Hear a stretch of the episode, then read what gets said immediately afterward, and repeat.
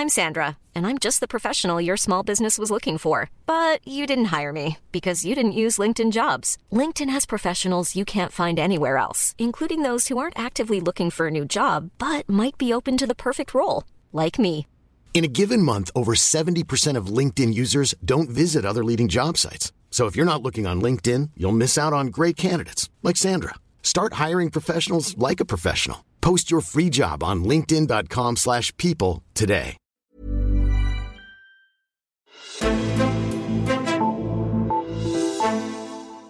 Mens Putins soldater bomber ukrainske byer, tager rige russere i Eiffeltårnet eller på badeferie i Kroatien, er det egentlig okay?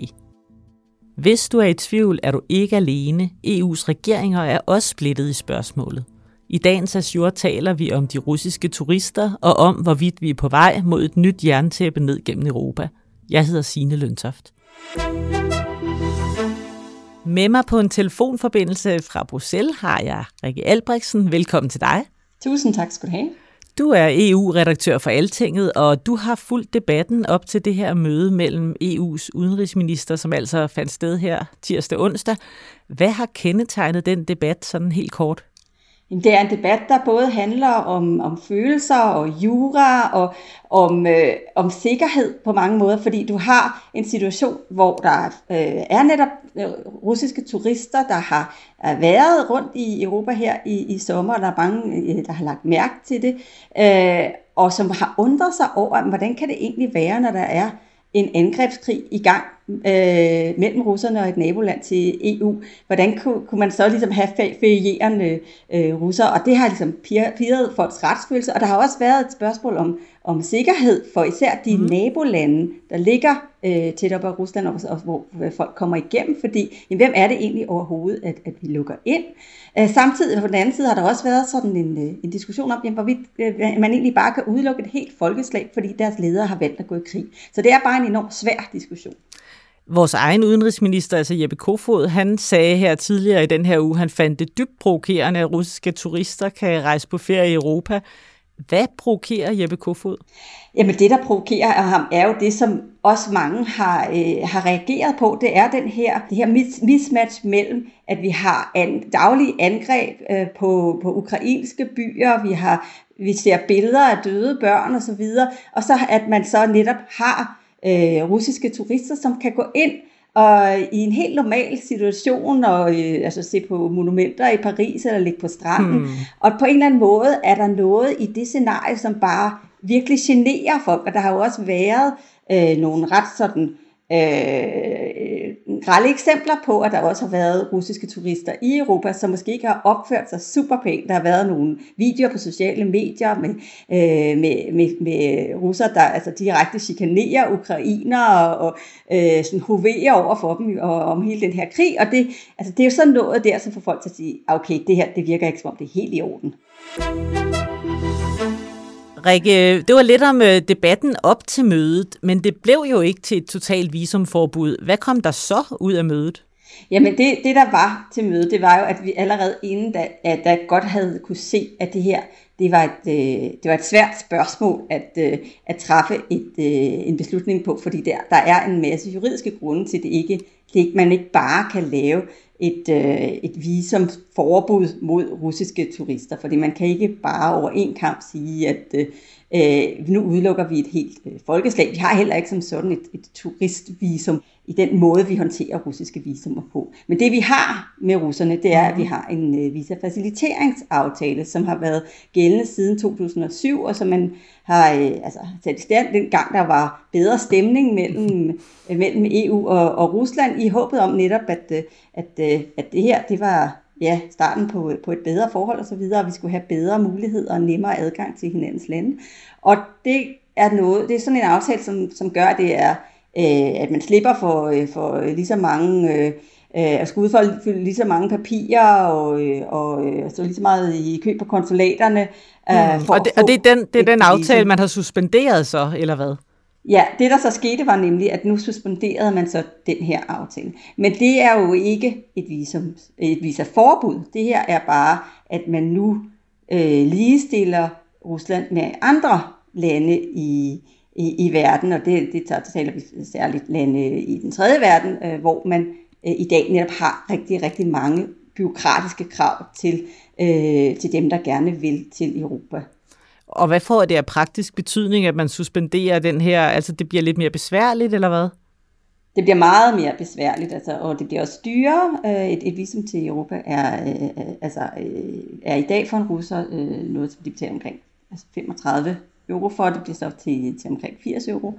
Og så øh, altså bliver det netop enormt meget mere besværligt, så der er mange, mange flere dokumentationskrav og, øh, og papirer, der skal udfyldes osv., øh, hvis du skal ind uden en visafaciliteringsaftale.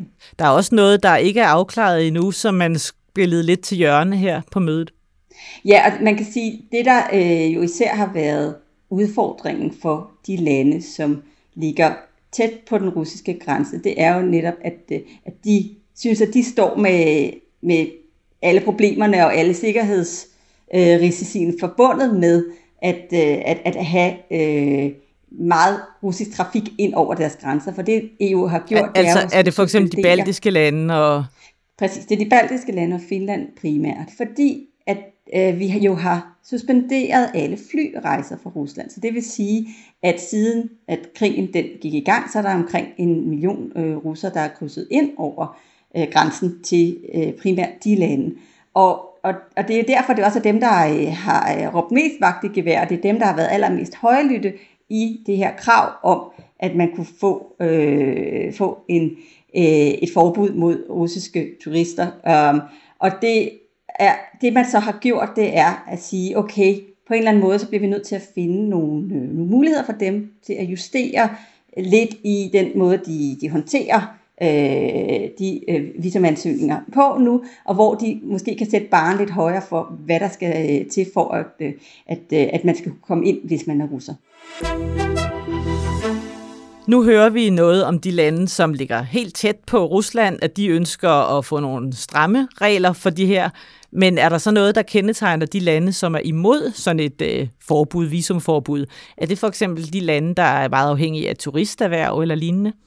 Altså det, der, det er der nogle af dem, der er. Vi har for eksempel øh, Kyberen og Grækenland, der har været meget imod det. De har, øh, øh, de har også historisk tætte bånd til, til Rusland, og blandt andet Kyberen har også øh, en, en meget stor russisk befolkning, som jo ikke vil afskæres fra for eksempel deres familie eller lignende. Plus at, som du siger, de er også afhængige af turisme, de har haft nogle hårde corona-år. Der er sikkert også et element af, at, øh, at, at man måske ikke behøver at øh, undersøge hver eneste euro, der bliver brugt, for at se, om den kommer fra Rusland, hvis den nu skæber i kassen. Ikke? Hmm. Men, men det er faktisk ikke dem, der har været bannerfører på det hold. Det er Frankrig og Tyskland, som er gået ud i sådan rimelig øh, fuldtonet forsvar for, at man holder grænserne åbne, fordi de er øh, meget ops på, at man ikke skal straffe øh, den russiske befolkning for de beslutninger, som deres præsident har øh, truffet i forhold til at starte en angrebskrig.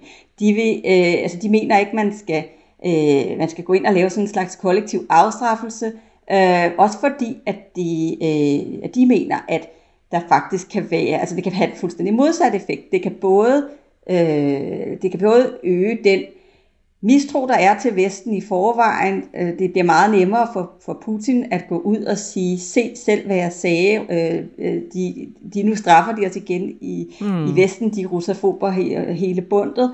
Øh, og så samtidig så mister man også den mulighed for at vise øh, russerne, at der er en anden måde at leve på, og der er findes en anden samfundsmodel, og at vi måske ikke er så slemme, som, øh, som vi bliver gjort til. Men hvad, og hvad siger... udveksling... Ja, undskyld. Men hvad, hvad siger folk så til det? Fordi det lyder jo meget realistisk, det der med, at, at øh, russerne skal stadig have mulighed for at komme til Europa og se, hvordan vi gør det her. Jamen der har du for eksempel den ukrainske udenrigsminister, der gik ud og sagde, at øh, jamen altså, den her visafaciliteringsaftale, den kom i stand i 2007, og det er jo ikke lige frem, som om, at det har virket. Øh, der, er jo ikke, der er jo ikke netop øh, sket den her store øh, forbrødring i mellemtiden, så det, altså det, det, det har han virkelig, virkelig store, øh, store problemer med at se, at det skulle have virket. Har du så et bud på, at Danmark og den danske udenrigsminister er blandt de kraftigste fortalere for sådan et øh, visaforbud? Jamen altså, det, Danmark har under hele den her konflikt forsøgt at simpelthen at stille sig så meget på ukrainernes side. Øh, vi ser det også ved for eksempel, at, øh, at udenrigsminister Jeppe Kofod er i Ukraine i dag. Det vil sige, hvis ukrainerne har det her som et brændende ønske, og, de, at, og, og, og det for øvrigt jo også, som, øh, som vi var inde på før, øh, krænker Jeppe Kofods retsfølelse personligt også, så, så, det, så giver det god mening, at, øh, at man lægger sig på den her linje og prøver på at, øh, at vise sin støtte. Men det er, det er meget interessant, fordi samtidig har man også sagt fra den side, at man vil jo helst have en forhandlet løsning på EU-niveau. Man vil jo helst ikke have, at der bliver for meget sådan øh, splittelse i kredsen. Og det er også en ting, som Danmark går meget op i, at man forsøger at holde EU samlet, og man netop ikke øh, giver nogen mulighed for at drive kiler ind mellem forskellige sider. Og det er sådan selvfølgelig en lidt svært, øh, svær position at skulle forsvare begge de synspunkter på en gang i den her sag. Men øh, det er det, som Danmark prøver at gøre. I dag kunne TV2 fortælle om et lækket udkast af den såkaldte Silner-rapport. Det er sådan en rapport, der er lavet af regeringens sikkerhedspolitiske analysegruppe, og den skal danne grundlag for det kommende forsvarsforlig. I den rapport, der advarer man om muligheden for et nyt jerntæppe igennem Europa. Er det, vi ser konturerne af med de her tiltag, som bliver bestemt nu, der skal gøre det besværligt for almindelige russere at besøge EU-landene, er det sådan en slags øh, altså, nyt jerntæppe igennem Europa? Jamen, det er der i hvert fald noget, der, der, der peger i den retning. Det gør det jo i hvert fald ikke nemmere øh, at, øh, at, at, at gå væk fra den idé. Men på den anden side, så kan man også sige, at argumentet har været, at jamen, det skete faktisk allerede den dag, hvor øh, russerne for alvor gik ind i Ukraine. Altså, at det var dem selv, der lagde den her skillelinje mellem øst og vest. Så, øh, så, så det, er jo, altså, det er jo i hvert fald ikke, det går i hvert fald ikke i en, øh, i en anden retning, når, vi, når man så også fra EU's side gør det sværere for russere at komme ind i Europa. Hvad sker der så nu? Altså, hvad vil du holde øje med i den kommende tid øh, som EU-redaktør? Jamen, altså det, det, det, man virkelig skal holde øje med, er egentlig, hvordan kommer det her til at fungere i praksis. Fordi det, der skete i den her uge, det var, øh, det var et uformelt møde mellem EU's udenrigsminister, og der kan de faktisk ikke øh, som helt formelt træffe beslutninger. Så de skal simpelthen udmyndtes nu, og det skal både så udmyndtes på den ene side i den her øh, gruppe af, af lande, øh, som er dem, der er mest ramt, altså de baltiske lande og Finland, øh, og så samtidig så har vi et spor over i EU-kommissionen, hvor de skal finde ud af, jamen, hvad gør vi egentlig med de øh, 12 millioner allerede udstedte øh, korttidsvisumer, som, øh, som, som er blevet lavet, før man suspenderede visafaciliteringsaftalen. Altså, hvordan, hvad, skal, vi, skal vi bare rive dem i stykker, eller øh, hvad gør man ved dem? Ikke? Og hvordan skal det her egentlig udmyndtes i praksis? Så der forventer man, at kommissionen skal sætte sig ned og skrive nogle retningslinjer, som man, øh, som man så kan gå videre med. Og der, det bliver meget interessant øh, at se, hvordan de får gjort det, og så får forlidet både de regler, vi allerede har i Schengens grænsekodex, øh, og den nye virkelighed, hvor man godt vil have lov til at have øh, et lidt, en lidt mere sådan håndfast øh, hånd på håndtaget i forhold til, hvordan, øh, hvem man egentlig tillader at komme ind i EU. Hvor lang tid går der, før at man vil se øh, færre russiske turister i for eksempel København? Altså, jeg tror, at der vil gå forholdsvis kort tid. Jeg tror, det her er noget, som, øh, som kommer til at ske snart. Og det første møde med, i, i kredsen af, af udenrigsministre i, i det, fra, fra grænselandene kommer til at ske allerede her inden for ganske, ganske kort tid. Tak fordi du var med, Rikke Albrechtsen, EU-redaktør på Altinget. Det var så lidt. Og også tak til dig, der lyttede med i dag. Du kan finde flere podcast fra Altinget inde på altinget.dk eller i din podcast-app. Jeg hedder Signe Løntoft.